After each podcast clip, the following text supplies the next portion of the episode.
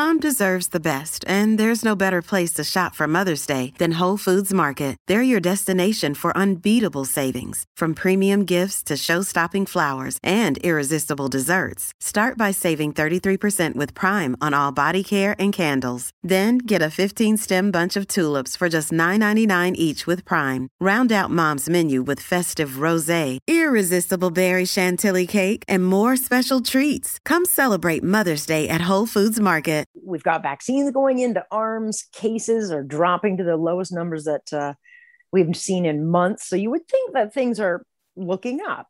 And yet we remain one of the most locked down countries in the world. We've got millions out of work. Debt is sky high. Inflation is now creeping up.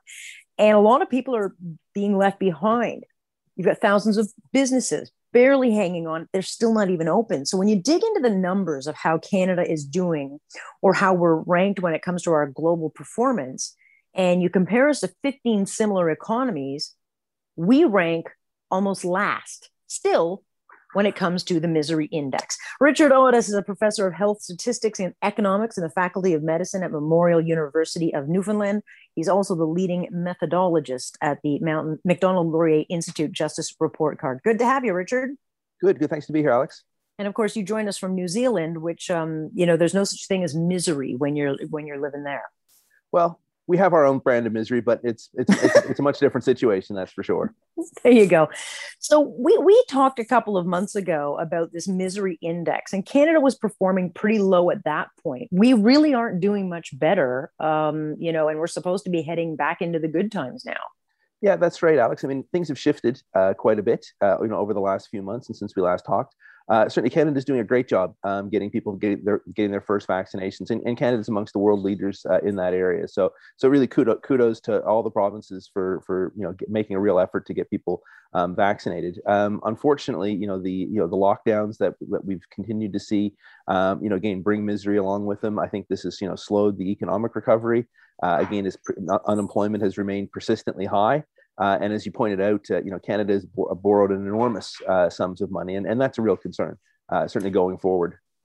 Yeah. I mean, you break this down into categories when you're doing this study. So it's the disease misery, the overall respondent misery, and then the economic misery.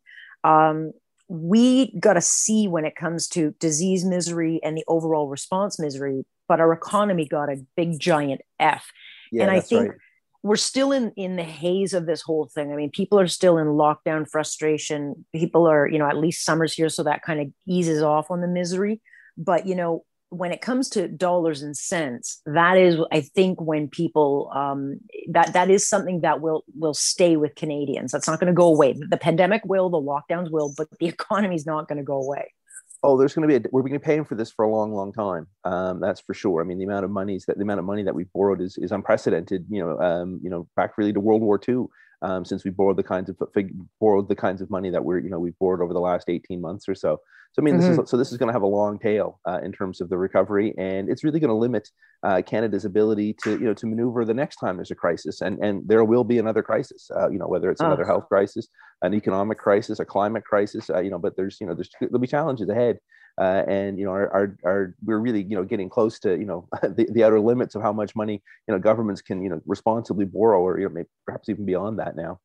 Yeah, it, it's interesting when you think back to what offended us before when it comes to debt and deficits. I mean, um, when Bill Morneau was still with the party, uh, what two years ago, 30, uh, 28 billion dollar deficits was shocking. Now we're, we're we're blown way past that. Debt has blown way past it was, and it's so enormous now um, Richard, that I think it's really hard for people to get their head around just how much trouble we could be in or will be in once the inflation, you know, continues to creep up, which we're seeing it's doing now. But, you know, if in fact we do get another emergency, the, the cupboards are completely bare. And yet, as you can see, we've got a government that is pushing to get us to an election because they don't want to go to an election when the chickens come home to roost. I, I, try to avoid the political discussions here, Alex, for sure. I mean, uh, you know, and, and what motivates the government um, is is I, I, can't really, I wouldn't really want to comment on. Um, but I, but I think you know your, your overall sentiment is right. You know that, that you know we have borrowed an, an enormous amount of money, um, and at some point in time, you know taxes will have to go up, or you know or other you know um, uh, accommodations made to to you know to to allow us to start paying that debt down, and and to say to give us the you know the the maneuver room uh, in the future because you know again there you know there will be another economic crisis. There will be you know there will likely be more health crises.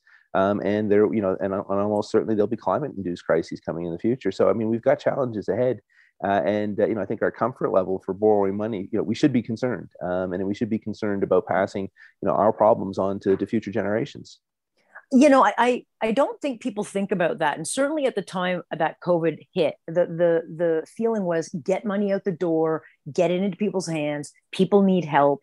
Now, as we start to look, I guess, to getting this thing behind us, which God help us, I hope we're at that point once the vaccines get into enough people.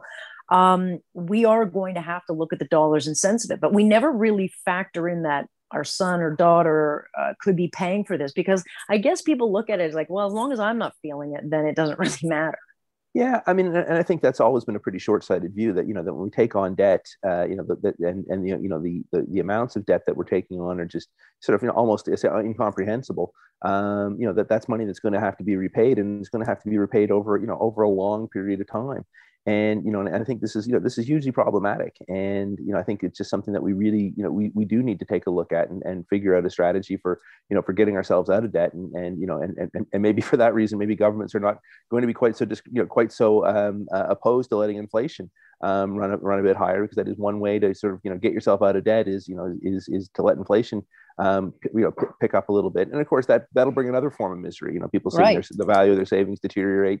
Um, you know, people who can't. You know, so I mean, again, this is just a you know, everywhere you turn, there's there's misery, and um, and you know, and really, it's at some point in time, uh, we're going to have to bite the bullet and accept that. Yeah, and that's like, of course, you know, if you're trying to buy a house or you're trying to, to make any big advancements or sock away money for your retirement, I mean, sure, let the inflation run higher, but that does come at a cost. Borrowing wow. will be much more expensive, which, you know, I, am no economist, so it, it, it it's not my expertise, but certainly it does have a cost, no matter which way you look at it. Well, and I think that's you know, and, and again, I'm uh, I mean, the sort of public finance experts would, would would probably have more to say about this than me, but you know, it is something that you know, government will be be very hesitant to to raise interest rates because again, yeah. that's going to increase the value. You know, that's going to increase the the the, the loan repayment, the, our debt repayment servicing costs will go up. So I mean, again, you know, it's something that you know you do wonder whether you know the the extent to which these things are going to factor into the in decision making, you know, by the Bank of Canada and and and and by the you know the Minister of Finance and the Prime Minister. I mean, I think there's you know there's huge um, issues to consider here, and and uh, as say you know everywhere we turn, um, there there really aren't good options. No, it doesn't look like it. And so, with your kind of expertise, when do you see this kind of? We've always heard the word there, there will come a day when there's a real reckoning. When, when is that? Well, I mean, I suspect that you know the, the, what governments will typically do is kick, the, I think, kick the can down the road. Um, so I'm not sure. How know, many more times can we kick this can? It's been kicked I, pretty I, far. well, you know, as I say, I mean, governments are different. I mean, governments, you know, as sovereign, uh, you know, as as sovereign uh, governments, we can borrow money, and uh, you know, and we can print money, um, and you know, and there's you know certainly you know we can add add to the money supply. Uh, again, I'm I'm I'm not an expert, I'm not a monetary economist, um, but you know certainly the evidence you know suggests that these things can happen. But it does you know again, but these are you know all things that are going to put pressure on inflation. Um, and you know, so it, it really is kind of a hold your breath right now. And again, there's you know some talk about you know is this inflation is it a temporary thing due to supply chain mm-hmm. disruptions or mm-hmm. is this you know a more permanent shift? And, and you know, and I think you know you ask you know five economists, you're going to get probably six different opinions um, on what's going on. So uh, you know, I think there is you know certainly real concern that you know that uh, as I said that you know that, that you know that that inflation might be the cost of getting out of this. But again, that you know that heaps again more misery on everybody for you know for a much longer period of time. Yeah, and then of course with your misery index, you've got to factor in, um, as you say, there could be other misery and miserable things that happen, yeah. and, and we're still not prepared because we've got a lousy healthcare system that that still hasn't been fixed, and we've got all these problems that you know the pandemic has um, thrown on us that we still have to dig our way out of, and so yeah, it's an enormous. It's one of the things that yeah. that we try to shine a light on a little bit is as well is is you know is not just the deaths from COVID, but you know deaths from all causes, uh, yeah. and those have those have gone up you know during the pandemic. So people are dying from things other than COVID, um, and it's mm-hmm. actually one of the areas where Canada does does pretty poorly um, compared to our you know to um, our, our comparator countries. So you know it is something that you know that, that again I think by you know by being solely focused on on COVID, kind of at the expense of everything else um, you know, and and again, it's it, you know, it certainly was the number one crisis of you know the last 18 months, but it wasn't the only um, issue that needed to be dealt with over the last right. 18 months. And again, real concern that um, you know that we haven't you know at, and again that this is going to have a long tail in it as well that you know the people didn't who get didn't get cancer diagnoses on time yep. people who have chronic conditions that you know that weren't you know well looked after uh, during the pandemic so again this is these are areas where i'm i'm doing some research in, in at the moment again we don't we won't know the answer for you know for for, for several months but you know I, I you know our hypothesis is is that you know that a lot of other you know people who didn't get covid will be worse off as well um, from their health and it's you know and, and, yeah. and and i think the you know it's it's again this is going to have a long tail yeah and uh, personally we've already had some some family and friends uh, you know who have gotten diagnosed too late and and mm. those stories i think are going to be unfolding in a lot of homes across this country and certainly oncologists have warned of the yeah. shadow pandemic and we've had opiate deaths and mental health yeah. issues and all of those things you cite so i'm glad you guys are looking into it so we can talk about it again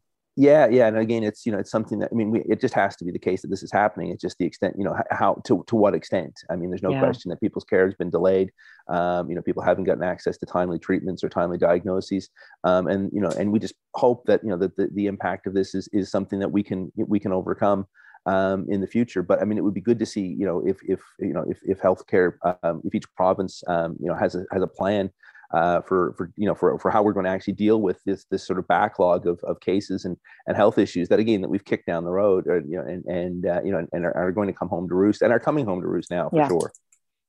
Well, we'll talk again, Richard, and um, I'm glad you're looking into the research on that. So we will definitely touch base. Appreciate your time.